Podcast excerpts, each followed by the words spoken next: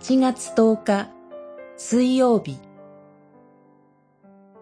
管理者に求められることは、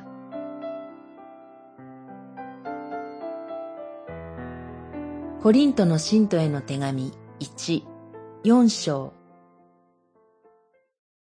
こういうわけですから、人は私たちをキリストに仕えるもの、神の秘められた計画を委ねられた管理者と考えるべきです。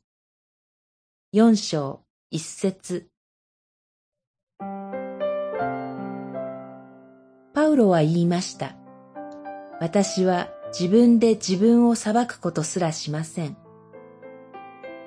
振り返って落ち込まない、すっきりとした生き方です。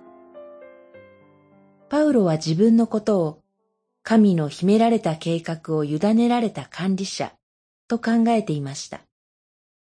ただし、この管理者は警備員のように神の神秘を守るのではありません。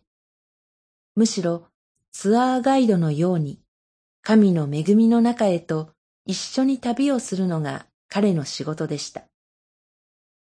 パウロはコリント教会の人たちから裁かれても問題にしません。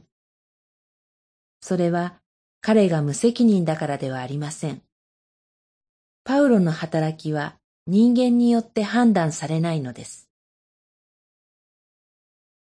揺るがないパウロのこの生き方は、主が来られる時を物差しにしていたからです。キリストが再び来られる時、主は闇の中に隠されている秘密を明るみに出し、人の心の企てをも明らかにされます。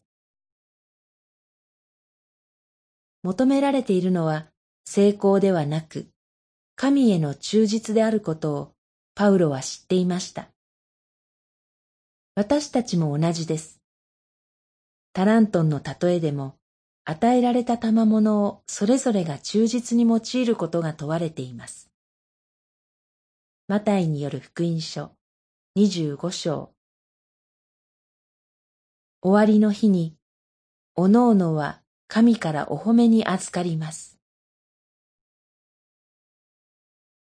祈り。神よ、私を救ってくださったキリストに出会う時が近づきます。今日という日を誠実に生きられますように。